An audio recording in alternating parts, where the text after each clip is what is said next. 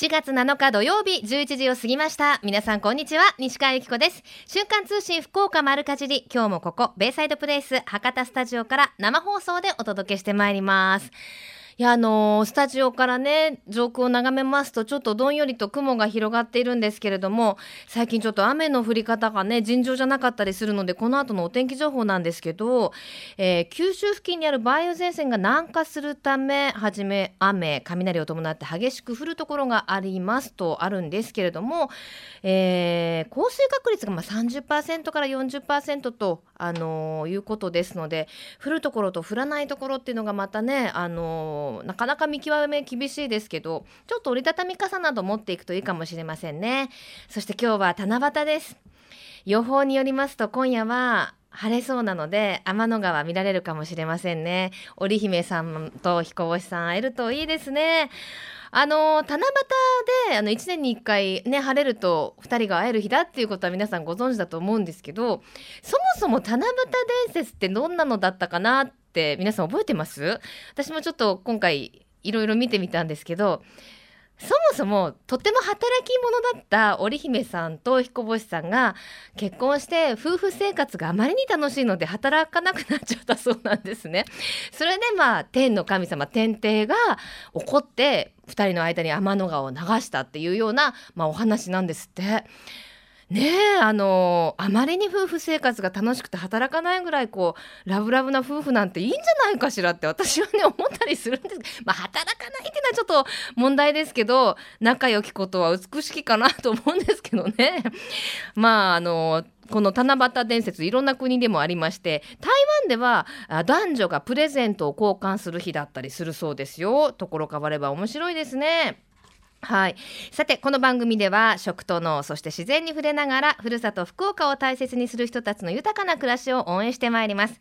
もちろん、毎週、県内各地の美味しいプレゼントもご用意していますよ。番組の最後までどうぞお付き合いください。そして、なんとこの瞬間通信福岡丸かじりは、今日から、今日からですよ、今回から、放送時間が1時間に拡大になりました。30分から1時間になります。ですからぜひあの今まではメッセージを送っても 番組内に番組近かったのでああ後になって届いた残念みたいなことあったんですけどあのゆっくり番組の中でもメールやファックスなども紹介していきたいと思ってますので皆さんのメッセージなどお届けいただけると嬉しいな。あのおすすめのレシピも最近はすごくたくさんいただいてるんですけれどもマリーゴールドさんいつもありがとうございます。今日えー、7月7日は七夕そうめんの日と全国乾麺協同組合連合会では定めていますよと、えー、そうめんはマンネリしがちなんですけれども生春巻きやそうめんチャンプルーなどにしたりあとみじん切りにした大葉と長ネギそして味噌と砂糖とごまなどを吸って、えー、氷と水を冷やした冷や汁風のつゆがお気に入りと。これ美味しそうですね。ナンプラーを使ったエスニック風やトマトとオリーブ油を使ったイタリア風なんていうのもいいですね。といただきましたこれもあの後ほどホームページの方にねレシピ載せておきたいと思います。マリーゴールドさんいつもありがとうございます。皆様からのメッセージそして今日は七夕ですからあなたの願い事なども送っていただけると嬉しいです。メールアドレスは丸アットマーククロス FM.co.jp ファックスは092-262の0787です。番組のホームページからもメールが送れるようになっています。瞬間通信福岡丸かじりをクリックしてくださいね。今日も皆様からのメッセージお待ちしています。瞬間通信。福岡丸かじり。ベイサイドプレイス博多スタジオから生放送でお送りしています。瞬間通信福岡丸かじり。続いては教えて聞きかじりのコーナーです。このコーナーでは食や食育地産地消自然環境などを切り口に食について様々な情報を発信していきます。さて今日は先ほどから何度も言っております七夕です。福岡にある七夕の里って言ったら皆さんどこかご存知ですか？私も初めてすいません知ったんですけど福岡県の小郡市なんだそうです。そしてこの小郡市には地元の方から親しみを込めて七夕さんと呼ばれている神社もあるんですね、えー、この時間は七夕神社の宮総大檜山正義さんにお話をお伺いします。檜山さんよろしくお願いします。はいこんにちは。檜山です。あよろしくお願いします。はい、よろしくお願いします。そちらはどうですか？雨は降ってませんか？降ってないですね。ちょっとどんよりした曇りなんですけれども、ところどころちょっと青空が見えておりまして、ええ、七夕の日ですから、天の川が見えるといいなという感じなんですけども、そうですよね。もううん。一年に一回ですからね、まあ、天気予報では今日は、そうですそうです。いけそうですよ。なんとかね。はい。はい、はい。あのーおごりが七夕の里って言われてるの私本当すみません。存じなかったんですけれども、これなんでなんですか？そうですね。小郡市に七夕さんって言われるのは、昔から七夕さん、七夕さんって皆さんに親しまれて神社があるんですが、はいはい。七夕神社って言われるところはいろいろ文献調べてみますとね、はいはい。まあ全国でもここだけではないかと言われるそうなんですよ。ええうん、それで、まあ、小郡市が町おこしのために、うん。七夕さんということが地元にありますから、はい。まあ、それを七夕の里として売り出そうということで全国に発信してるんですよ。ああなるほどですね、うんそれで七夕の里をおごるということで、ええ。なっております。うん、七夕神社と呼ばれるからにはやっぱりあの皆さんどんなご利益を求めていらっしゃるんですか？昔は。いや織姫、織物。織物。ほうほう。が主主だったという伝えられております。織物ね。そうですなるね。ほどですね。なんかこうあか、のーええ。小郡地方っていうか、筑後地方は昔のまあ献上物というと、うん。米、米。織物、は。この2つが大変重要だったということになってるんですよ。うん。献上品はですね。ええで、まあ、織物がとても盛んだうんなんです。るほどもう米もそうですけれども。ええええ織姫さんがねあの織物をしてたんですよねはい。あの私もさっきちょっとちらっと話したんですけど、あの七夕伝説は働き者だった2人があまりに夫婦生活が楽しくて働き者じゃなくなったことにお怒られて天の川で隔てられてしまったっていうことなんですよね。そうですね。えねえ仲いいことはいいことじゃないかと思いませんか、えはい、聞いてます。いや山さんも思われませんか？ねえちょっとかわいそうな気がしますね。かわいそうですね。ねえ。はい、あのどうですか？毎年その七夕の日ってあの晴れる割合と雨の確率ってどんな感じですかね？うん、そうですね。晴れる方が多いとは思います。多いですか？うんあのね梅うん梅雨のねから、いうん、夕立なんかちょこちょこっとありますけれどええも、ええええあのお祭りなどもされるんですか？やっぱり神社の方はいでは。、行います。はい毎年やっております。どんなお祭りですか？盛んですよ。盛んですか？どのよう、はいどのように盛んですか？うん、まず6日、8月6日はですね、ええ。夕方から子供のみこしを出します。ああ子供みこしいいですはい、ね。集落中を回ってですね。うんうん。それで、まあ、神社の関係者はそのまま神社に泊まるんですよ。ええええ。ね、蚊に刺されながら。あのはい。まあ、まあ、そうですよね。あの今便利なス、便利なスプレーとかもありますから、ちょっとまあ、あのしていただいて。結構あれですよね。あの神社とかは木も茂ってますから、い結構蚊もヤブ蚊みたいにしっかりしてるんでしょうね。うん、そこまでありませんけど、やっぱ蚊はしょうがないですね。仕方ないですね。しょうがないですね。はい。あの、はいちなみに七夕というとやっぱりこうお願い事書くじゃないですか。はい。檜山さんは何をお願いされました？私ですか？はい。まあ、最近では、あー家内安全ですかね。家内安全ですか。家内安全と、出会いに怒られないように、連れ合いに怒られないようにですかそう、努めているんですよ。あ、そうですか。最近何で、何で怒られました？いや結構怒られますよ。怒られますか？うん、もう、女性の数ってすごいですね。すごいですか？うん、もう言いたい放題ですから。言いたい放題ですか？はい、男性は少し我慢しますけど、あの織姫様と彦星さんの話の後にね。あ、じゃあ、はい夫婦円満の秘訣は何ですかね？まあ、思いやりですね。そうですか。そうですか。うんもうね、檜山さんお話聞いてると、いや、とっても優しそうですけどね。いえ、そとんでもないですよ。でもね結構あの。わわがままです。わがままですかそうですか、はいはいであの七夕神社ということであの、はいい、ろんな活動もされてると思うんですけれどもあの地元の NPO の方が七夕の願い事を受け付けたりするようなことも小郡ではやってらっしゃるんですよね。あ、してもらってます。はい。これどんな風にするとできるんですか？えーあのどうしても見たい方は、サイトでですね、ええ。小郡市民ポータルサイト、小郡探検隊っていうのがあるんですよ。はいはい。この中に七夕本っていうのをクリックしていただきますと、はいはいはい。うん、七夕の短冊の願い事を、うんうん書いて、うん。えー送っていただくということになりますね。あ、要するにパソコン上のネットのその短冊にお願い事を書くと皆さんの代わりに七夕神社に奉納していただけるということなんですね。はい、そうでございます。はあ、もう皆さんの願いをいっぱい受け付けて、あの七夕さんも忙しいですね。そうですね。ねもうね、いろんな願い事がありますから、もう、そういうこと大変ですよ。え、大変ですね。やっぱりはいあの一年で今最も皆さんあの賑わいますか？神社の方は。今からですうね、ん。あの全国からいろいろあの問い合わせがありましてですえね、えまあ、それはありがたいことなんですけれども、はい。短冊奉納したいっていうのがですねう、ん。もう年間、うんそう枚数にしたら何十万枚っていうのがもう数えきれないぐらいの短冊の奉納があります。はい、はい。やっぱりでもお願い叶いましたよなんて嬉しい報告も届いてますか？そうですよね。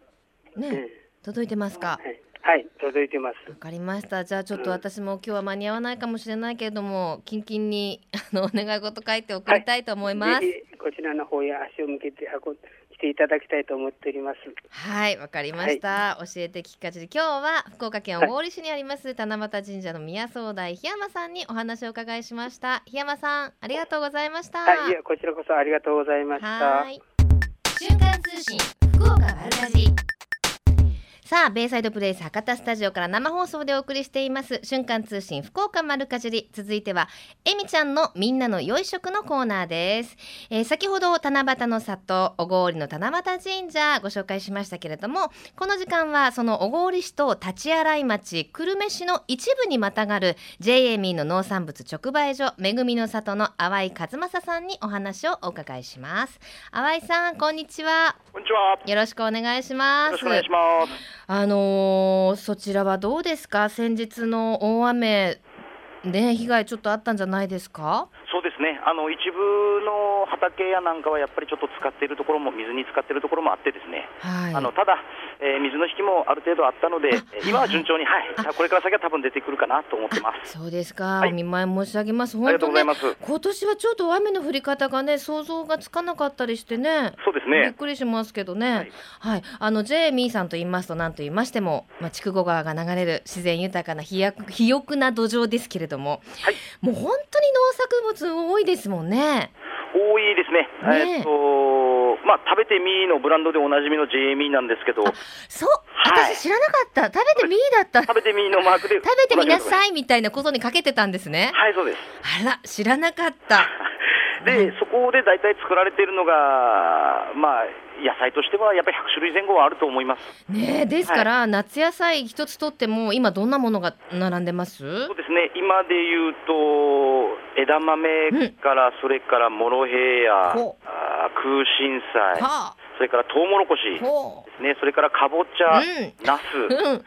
えーっと、やっぱそのとかトマトですね。わあ、本当にもうなんかはい元気になりそうな夏野菜たっぷりですはい、ねそう。ですね。はい、もうラタトゥーユにしたできるお野菜がもう山ほどみたいな感じですね。はいへえ、特に淡井さんお好きなお野菜なんですか？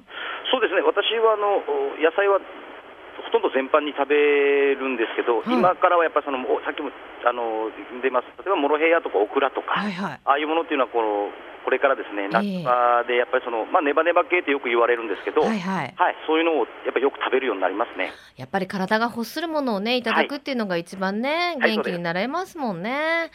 へえ、じゃああとフルーツはどうですか？そうですね、この辺は実を言うと、あの近隣の農協にはたくさんフルーツがあるんですけど、うちの方はですね、えええっと、もう時期が終わったんですけど、いちごとか、ええええそれからこれから先、いちじくとかですあね、あ、そういうのが出てきます。いちじくは豊光姫もありはい、ます。か？はい。ほとんどとほとんど豊光姫ですか？そうですね、今はもうそういうふうになってますね。はい、もうね、なんか出始めの頃はなかなかお値段も高かったし、手に入りにくかったですけれども、はいじゃあもうこれからジェイミーさんに行くと手に入れることができると。そうですね、あのまだ出てきてないんですけど、うんもう少しすると、はい、あの一番ものが出てくると思います。何月ぐらいからですかね？えーっと、8月に入るぐらいからですね、ちょっとずつ出てくるんだと思います。はい。8月の頭ぐらいからですね。わ、かりました。その頃に行きたいと思います。夏休みにもなってますしね。はい。はい。そして明日なんか面白いイベントがあるそうですね。そうですね、あのー初めてなんですけど、あのーエコープマーク商品っていうものの中うんうんのいろんな商品を、とうちのお出荷されているトマトとかキュウリとかいろんな野菜をですね、ええ。あの混ぜて食べれるっていう商品があるので、はい。ちょっとこう試食宣伝会という形ではいはい。やってみようかなと思ってます。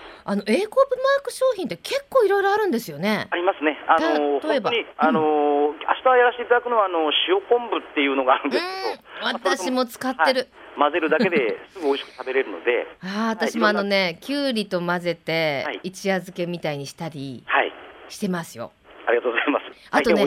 あとね、意外にね、もうやってらっしゃるかもしれないんですけど、白身魚の上にあのはい昆布を結構細かくしてはい乗せてお醤油なしで食べるんですよ。あ、そうですか。今度やってみたいと思います。あ、やったことなかったですやっかたことなかったですぜひあの、はいよ、よかったら取り入れてください。わかりました。はい。はい。で、あの、この試食宣伝会なんですけど、無料ですか？そうです。はい。はいあの、では、場所と時間をお願いします。明日の朝開店と同時9時からですね、はいめぐみの里の店内で行いますので、ああ、わかりました。ぜひお誘い合わせの上お越しいただきましょう。はい、よろしくお願いします。さあそして、えー最近あの加工品農家の皆さんたちがまあ作ってらっしゃる加工品っていうのがどこのね直売所でも人気なんですが、はい、めぐみの里にもいろいろおありなんですよね。そうですね。今あの大変人気なのがあの手作りのかりんとう、ほそれから、えー近所でされてるフランス料理屋さんのシェフの方が作られてるそのお店で売られてるお菓子、あのクッキーとかですう、ね。あスイーツ系が多いんですね。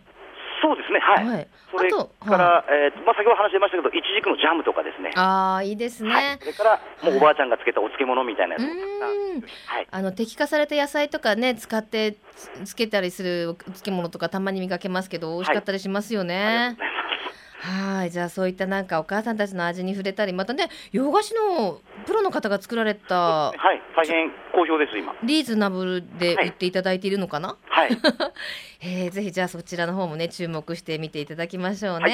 で今日はリスナーの方にプレゼントご用意いただいてます。はい、はい、えーっと、まだどんな野菜が入るかわからないんですけど、お楽しみということで、はい。野菜セットということでプレゼントしたいと思います。でもさっき聞いてましたら本当にあの野菜天国のようにいろんなお野菜と出るからあのプレゼントね当選された方も蓋開けは蓋というか箱を開けた時楽しみですね。そうですね、はい、はい、私はかぼちゃ入れてほしいな。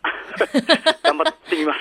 それでも私当たらないからね。あのあれですね。あの本当にその旬のお野菜を入れていただきたいと思います、はい。さあそれでは番組お聞きの皆様に淡井さんから一言メッセージお願いします。はい、えー地元の方が丹精込めて作った新鮮な野菜が、えーたくさん並んでおります。で、どうしても直売所なので、午前中が一番品物も揃ってるしですね、ね一番いいと思いますので、いぜひ朝早くからでもいいです。9時から空いておりますので、ぜひ皆さんお越しください。はいぜひあの明日の試食宣伝会午後午前9時からやってますからね、お越しいただきたいと思いますはい、よろしくお願いします。はい、みんなの養殖この時間は JME の農産物直売所めぐみの里の淡井和正さんにお話をお伺いしましたありがとうございましたありがとうございました。ね本当にあのこう自然豊かなジェイミーのね土地が目をつぶるとあの浮かんでくるようですけれどもぜひお出かけください。さあ最近食の大切さを見直す動きが広がっていますがこれからの日本人にとって良い食とは何なのか今日本の農家と JA グループ消費者協力団体団体のみ協力会社団体のみんなで一緒になって考え行動していく運動が始まっています。それがえみちゃんのみんなの良い食プロジェクト。このプロジェクトにはえみちゃんというシンボルマークがあるんですが皆さんもね見たことあると思うんです。可愛らしいあのおかっぱのね女の子のシンボルマークなんですが食という漢字を実はモチーフにしていましてその漢字の形を良い食これあのえみちゃんよく見るとね食ってなってるんですよ。その漢字の形良い食を笑顔で食べている姿に見立てています。ぜひこの番組をきっかけにしてえみちゃんのみんなの良い食プロジェクトにも興味を持っていただけると嬉しいです。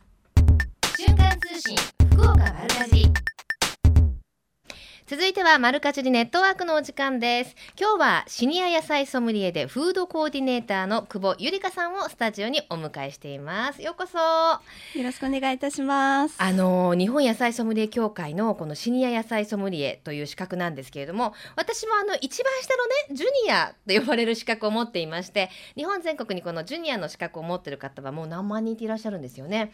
そんな中久保さんの取られたそのシニアソムリエっていうのは一番上なんですよ。3つある中の。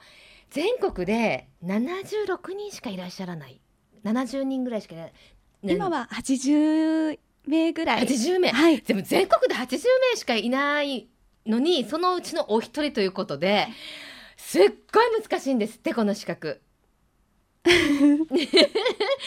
どうでした？そうですね。大変ではありましえた。特にどんなのが大変でした？はい、あの野菜と果物の十分な知識をもちろん問われることはあるんですけども、ええ野菜ソムリエとして社会で活躍できる資質っていうのを一番問われます。なんか聞いたところによるとビジネスの事業計画を審査されたりするんですってそうです無ね。理 いやそこでね久保さんはねすごいなんだろう料理教室などを手掛ける会社の起業を綿密に計画して 評価されたとお聞きしております。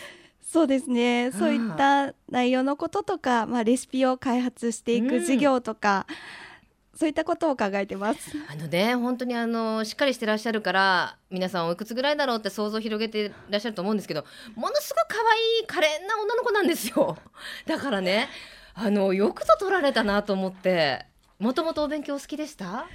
そうですね。その食に関わることが好きだったので、ええ。あのー野菜と果物の方もとても魅力的で、はあ、なるほどですね、はい。そしてあのいろいろなねその資格を生かして今活動されているということなんですが、はい。あのブログもすごい人気なんですってね。あありがとうございます。はい。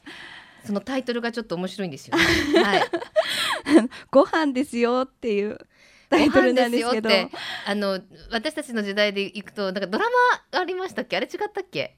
ありましどどうしてそのご飯ですよってつけたんですか？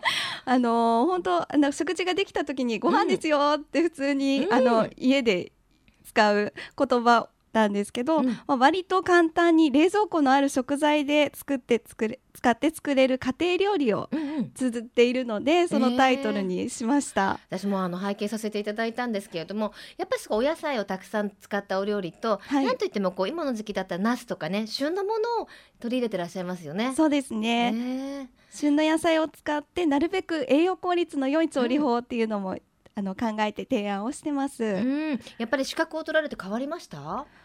そうですね、やっぱりスーパーとかあとそういう直売所に行くと、お野菜コーナー果物コーナーは欠かせなくうん。見ています、ねえなるほど。でこう手を手のひらにこう乗せて「うんこの野菜は」なんて 野菜と話したりするわけですか？そうですね。であのー近々ちょっと宣伝もしときましょうね。本出されるおもうあのこれはだ出ました。出ました、はい。もう出ました。はい。はい。タイトルは？はい。日本野菜ソムリエ協会の人たちが本当に食べてる美人食。長いな。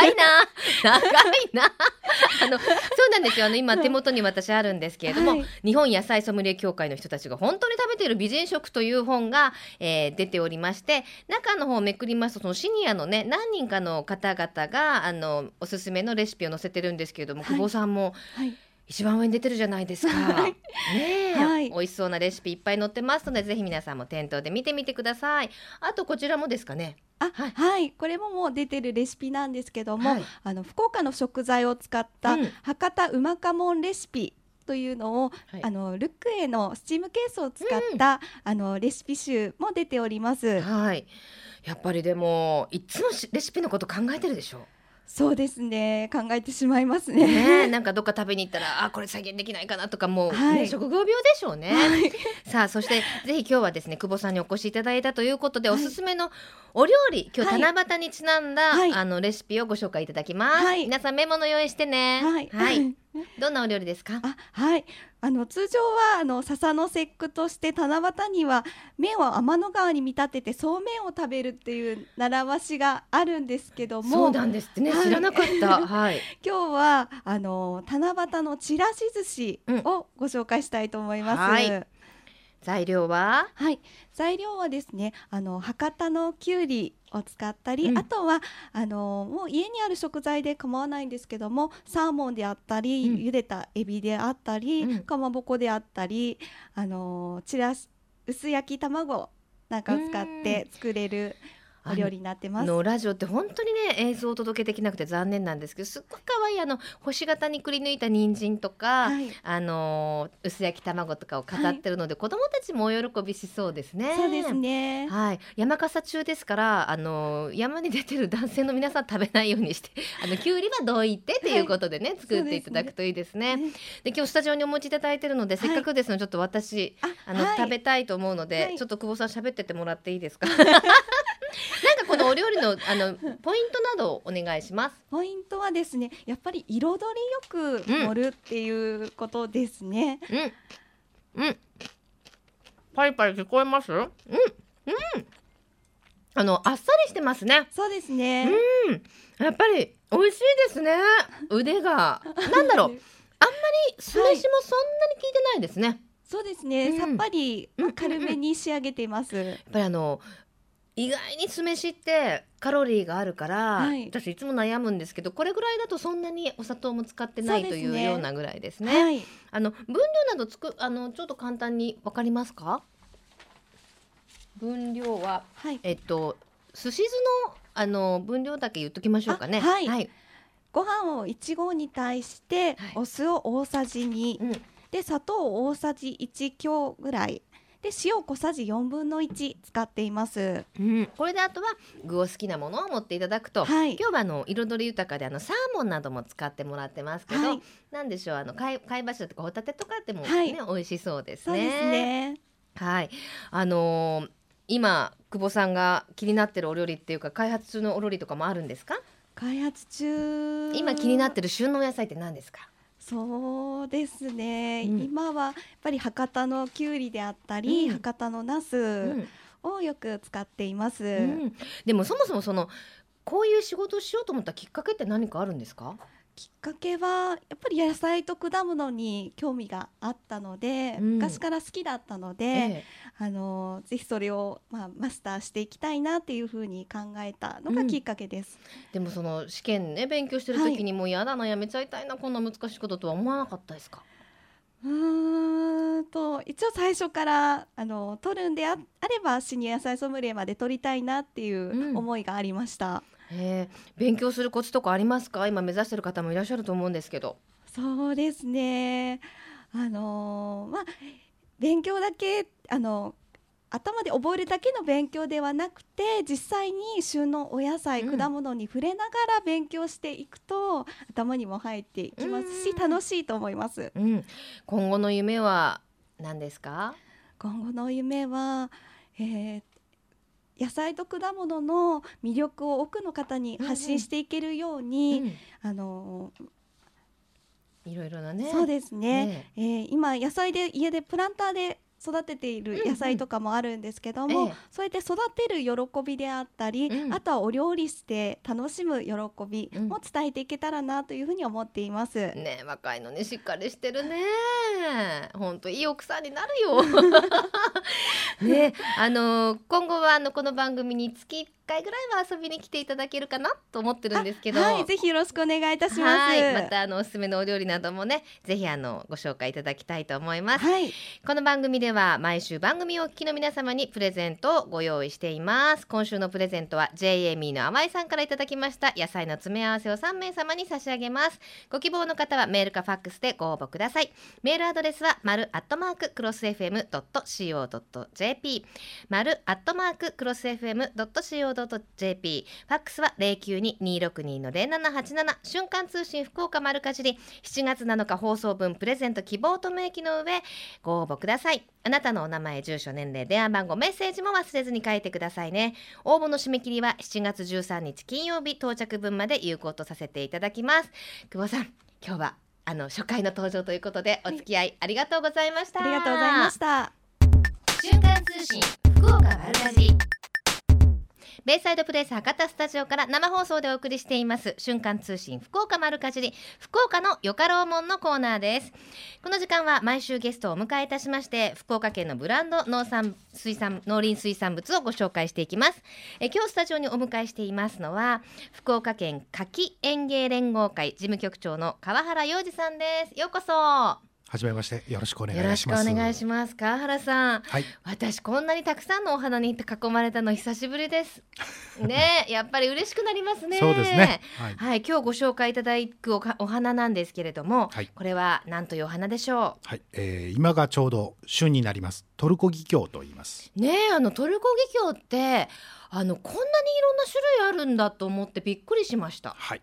あ。あの私のイメージで言うとちょっとまあ映像がお届けできないからあれなんですけどなんだろうちょっとふわっと広がって中の花弁が少し見えるようなタイプ？このトルコギキョウのイメージだったんですけど、はい。こうカーネーションをさらにねあのなんだろう華やかにしたようなものもありますね。はい、そうですね。はい。あのー最初にトルコギキョウが日本に入った頃には、はい。今おっしゃったようなあの柔らかい感じの,、うんあのトルコギキョウが非常に多かったんですが、ええ。だんだんと品種改良が進みまして、うん。今目の前にあるような豪華なですね、ね。えー八重咲きと言いますけども、はい。花弁の枚数の多い、えーこういったトルコギキョウが随分と開発されてきました。なるほど。じゃあ今はざっと数えるとどれぐらいの種類あるんですか？私も数えたことはないんですけども、ええ。それこそもう何百あというそうですか、はい、品種がございます。じゃあその時なんとなくブームに乗っているものを皆さん栽培されるっていう感じなんですか？そうですね。あの来年はこういった花の形あるいは色が流行するだろうというところで、えー農家さんはですねええ。品種を選んで栽培なさってます。わあすごいですね。今日はですねスタジオに本当にあのたくさんあの持ってきていただいたんですけれども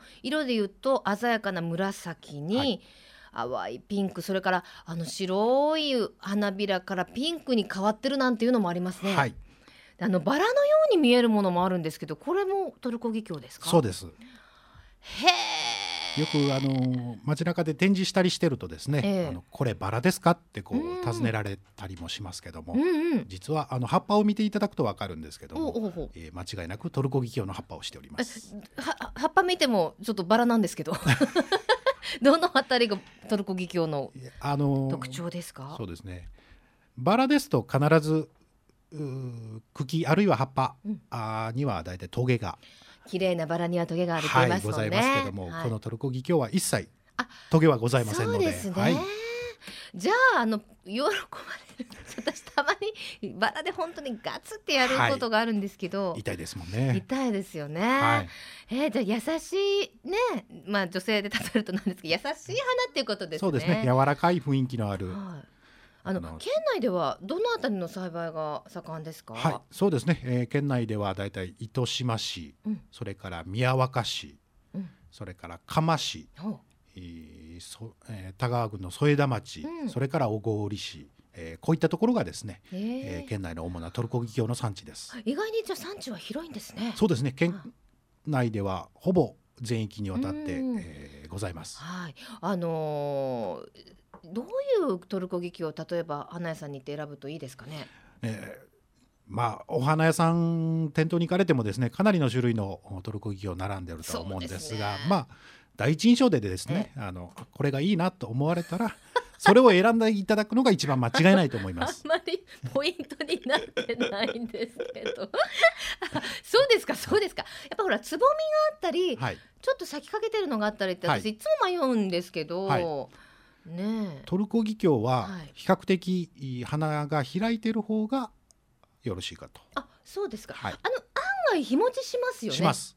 この暑い時期でもやっぱり1週間うんうん。うん10日ぐらいはですね、きちんと手入れしていただければ、えあの十分に持ちます。え、。なんかそういうイメージなんですよ。日持ちがいいっていう、はい、ですね。あの水揚げのポイントとかあります？えー必ずですね、ええ。ーまあ鋭利なよく切れるハサミうんうんうん。でですね、ええ。茎を斜めにですね、斜めにですね、はい、切っていただいて、まあ今の時期ですと非常に暑いので毎日花瓶のお水はですね、ええ。変えていただいた方がよろしいですね。あのうちの母がそのか茎を切るとき必ず水の中で切れって言うんですけど、はい。あれは正しいですか？あれは正解です。あ正解なはいんです、ね、水切りと言いますけども。水切り。はい。あー水のじゃあこうバケツとかに水を溜めて水の中でハサミごと入れてジャクッと切るのがいいと。あーそうなんです私ハサミが錆びるからやめてよとか言ってたんですけど あの花専用の、なんていうんですか？花はい。花ばさみが花ばさ。みを買った方がいいということですよね。ね。ええ。意外とあの100円ショップなどにも最近はありますもんね。ありますけど、ええ。なるべくうーやっですか？長く使えてあの切れ味のいいやつ。あそうですね。今さっきおっしゃってましたもんね、はい。切れ切れ味が悪いとダメなんですかやっぱり？あの切れ味が悪いとどうしても力を込めちゃいます、あー。そうすると茎を潰しちゃうんですね。潰しちゃうとお花が水を吸い上げにくくなる、優しく扱え、はい。ということですね。はい。あこの前勝負の花の水が上がっていかなかったのはそういうとこかな。ですね。優しく鋭利なものでスパッと切ってあげるといいということなんですね。はいあのちなみに川原さんは奥様にお花とかちゃんと差し上げてますか？定期的に。ね、気が向いた時だけですね。気が向いたですか、はい。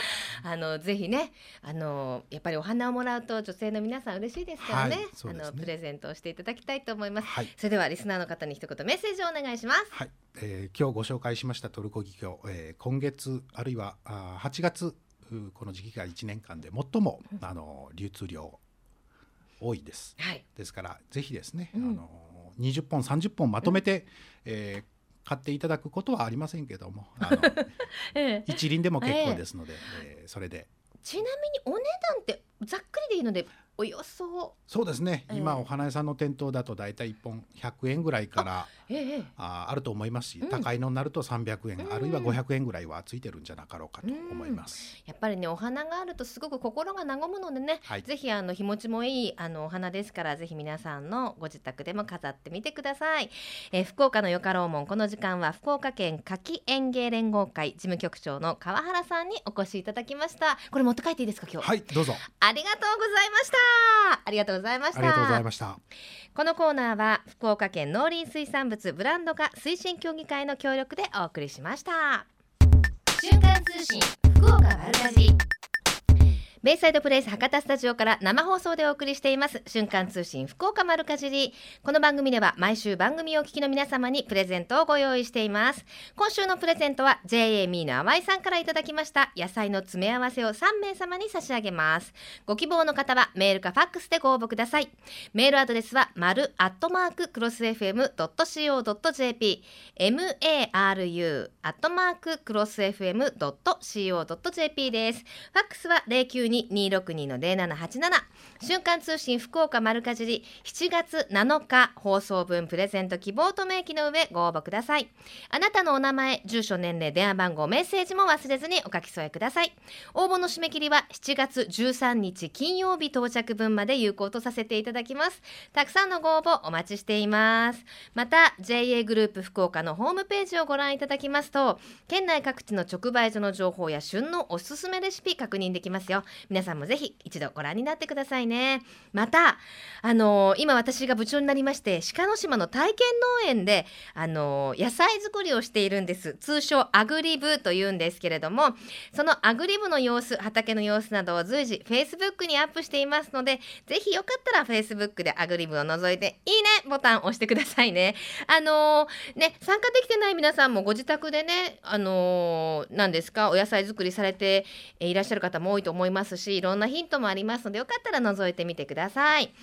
さあそれではここで皆様からいただきましたメッセージをご紹介しましょう。やっぱり1時間になるとあの今日いただくメッセージがあるのが嬉しいな、えーラジオネーム金木星さん。改めまして放送1時間拡大おめでとうございます。ありがとうございます。七夕の願い事はありがちですが家族の健康これが一番です。天の川見えるといいですね。本当ですね。私も家族の健康が一番と言いながらこの前短冊には金運アップとか書いちゃいましたけどね。どうなんだろう。さあそしてですねぼちぼちこかさんです。ぶどうを栽培しています。これからどんどん大きくなるのと同時に色がついてきます。ぶどうにとってはエネルギーが必要な時期。うちはその時期に応じた音楽をぶどうに聴かせることが栽培の特徴です。へえエネルギーが必要なこの時はアップテンポなロックを。休眠時にはクラシックやジャズなどを聴かせます。そこでブドウがパワーアップするような曲をぜひお願いしますと。へえやっぱりでも味って違うんですかね。なんかよくあのワインを寝かせる時にクラシック音楽を寝かせたワインはあの美味しいとか言ってやってる醸造さんとかありますもんね。でもあると思いますお花もねあのー綺麗に咲いてね綺麗に咲いてねって言ったらすごく綺麗に咲くなんていうあの統計もあるっていうふうに聞いてますもんね。さて、えーラジオネームりょうさんです。今日から1時間たっぷり丸かじりうまいですね。たっぷり丸かじりおめでとうございます。西川さんの食の話を聞きながら1週間の献立を考えたり楽しんでいます。塩昆布私も白身魚にかけて食べてみますね。と今日は子供山笠に息子を連れて行きますというふうにいただきました。さああの、えっと塩昆布を細かく刻んであのお刺身の上にねバーってあの乗せるんですよ。そしてくるんって包んで食べるとあのお刺身ってお醤油でいただくことが多いので飽きちゃうでしょ？それがね結構美味しくいただけるので私もよくやるのでよかったら試してみてください。さてちょっと梅雨の最盛期ということで雨の降り方が本当に心配なんですが、えーいろいろなとこでイベントも行われているようですね、えーちょっと先になりますが7月28日 JA 虹では男の料理教室を開催するそうです。最近男性もねあの男子料理男子とか言うんですよね。あの JA 教育文化センター絆で開くそうで旬のお野菜を使って簡単でスタミナたっぷりのメニューを実習するそうです。参加費はなんと300円ということです。JA 2次ぜひ問い合わせてみてください。もうこれからはね絶対ね料理ができる人がモテますよ。本当に。えーそして7月10日来たる7月10日は皆さん納豆の日ってご存知でしたか？この納豆の日に合わせまして、えー天神にあります結び目では納豆フェアを開いているそうです。10日まで、えー期間中は納豆を使用した特別メニューなどを日替わりで出していただけるそうです。私本当に納豆が好きであの毎朝食べるんですよ。食べ方はいろいろあるんですけど一番好きなのは卵かけご飯に納豆を丸ごと入れるんですよそうすると納豆の大豆でちょっとあの傘がアップするのでご飯も半分ぐらいで済むっていうのと納豆とあの生卵の混ぜた時のネトネト感がもう大好きなんですよ。ぜひ皆さんもやってみてください。それからあとおすすめメニューはたくあんとえー納豆とネギとオクラこのネバネバものを全部細かく切って海苔とあとちょっと贅沢できる日はマグロを入れて細かく入れてアボカドとかも入れてぐるぐるぐるって混ぜてお醤油でそれを海苔で巻いて食べるんです。これ超美味しいですよ。もうほんとワイン1本でも2本でもいけちゃう感じです。はい。ということで今日はですね、1時間に拡大ということで、えーお届けしてまいりましたけれども、お楽しみいただけましたでしょうか、えーこれからもぜひ皆様からのメッセージお待ちしています。この番組は、ふるさと福岡を大切にする人たちの豊かな暮らしを応援する番組です。来週もどうぞお楽しみに。ここまでのお相手は私、西川由紀子でした。それではまた来週。さようなら。この番組は JA グループ福岡の提供でお送りしました。